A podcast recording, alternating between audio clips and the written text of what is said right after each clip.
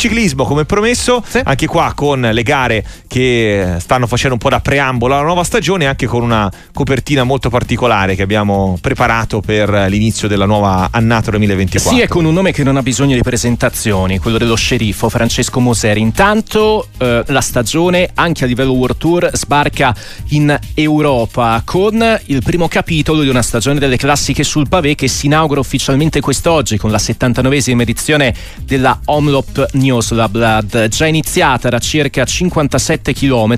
Eh, ci sono nove corridori in fuga, tra cui gli azzurri Mario Moro e Samuele Battistella, 4 minuti e 40 sul resto del gruppo, dove ci sono corridori di primo ordine eh, come eh, Wout van Aert, Jan Tratnik, Jasper Philipsen, Julian Alaphilippe e i tanti altri possibili protagonisti di questa prima giornata sulle, sulle pietre. Tra gli azzurri, Jonathan Milan e Matteo Trentina rappresentano eh, soprattutto le nostre possibilità di successo 145 km al traguardo. Eh, si eh, va per concludere anche la sesta, la sesta edizione del Y Tour. Oggi sesta tappa con arrivo in volata, 138 km ancora con Olaf Coe e Tim Merlier come principali eh, protagonisti. È tornato a fare la voce grossa anche due volte campione del mondo del Tour Jonas Vingegaard che ieri ha eh, vinto una, la seconda tappa della mh, mm, corsa breve, corsa tappe spagnola o Gran Camino. Quest'oggi terza tappa con Vingegaard capolista e chiaramente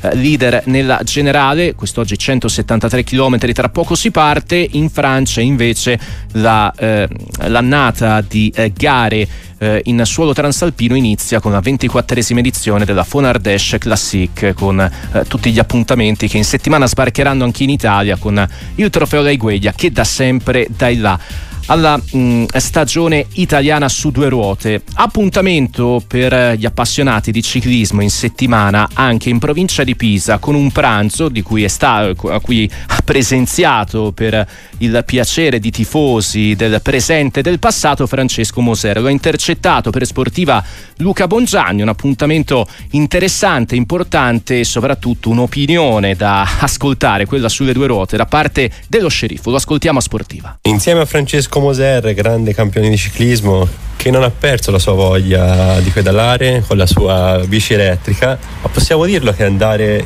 con la bici elettrica non è una vergogna. Dipende dai punti di vista.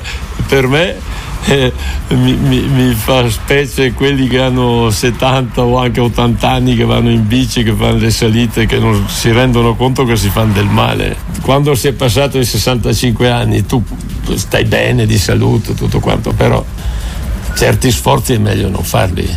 Certo. Allora, se vai in pianura puoi andare anche con la bici muscolare, diciamo, la uso ancora io la bici muscolare ma se ho il programma di fare delle salite, che specialmente se vado con altra gente, o li lasci andare, Vogliamo o se no devi andare piano e basta, su, vai con la bici elettrica ti diverti e, e comunque se tu siccome hanno diverse modalità per andare, la prima, la seconda, la terza. Se tu metti la marcia più bassa, diciamo, ti fa spendere di più e, e fai fatica lo stesso. È iniziata la nuova stagione, quanto influiscono queste Olimpiadi di luglio-agosto su, sull'attività? Le Olimpiadi boh, le vince uno solo, lì, vabbè, o della cronometro o del, della strada. E, e, ci sarà anche gente che si prepara per le Olimpiadi, ma è sempre stata una corsa che non mi pare molto sentita da, dai ciclisti professionisti, anche se la fanno, perché è chiaro che se uno vince la medaglia olimpica, insomma, è importante. Però non mi pare che ci sia gente che, che, che sacrifica la stagione per prepararsi per le Olimpiadi insomma. Ganna rinuncia alla Roubaix per eh, tentare di conquistare l'oro all'Olimpiade. Vabbè ma Ganna è uno che con la squadra hanno già fatto tanto e, e, per, e se vogliono rivincere che hanno anche il record del mondo devono prepararsi a dovere perché in queste competizioni a squadre ancora di più eh, la nazionale si tiene, insomma, non solo gli italiani ma anche gli stranieri, insomma, perciò è difficile vincere, bisogna che si preparano per bene. E invece Pogacar tenta l'accoppiata, Giro Tour, ci riuscirà a fare la doppietta alla Marco Pantani?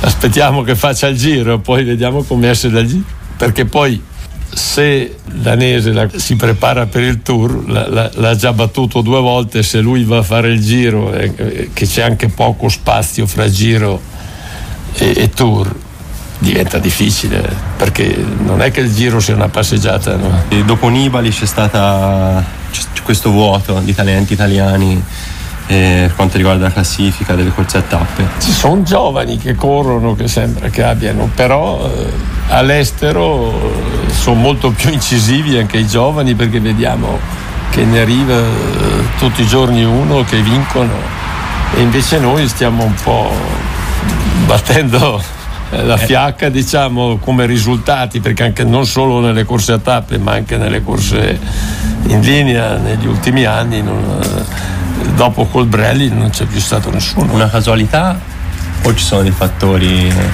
Ma che probabilmente determinano? Io credo che sono anche dei cicli, però c'è da dire che, che oggi la concorrenza è aumentata perché ci sono corridori da tutto il mondo, poi il fatto che noi non abbiamo squadre del, del World Tour, eh, i nostri corridori devono andare a correre all'estero e non sempre vengono magari considerati, fatti fare il capitano, bisogna che uno sia proprio un numero uno per, per essere considerato. Speriamo che arrivino, ma non è che c'è una ricetta per, per, per procurarli, insomma.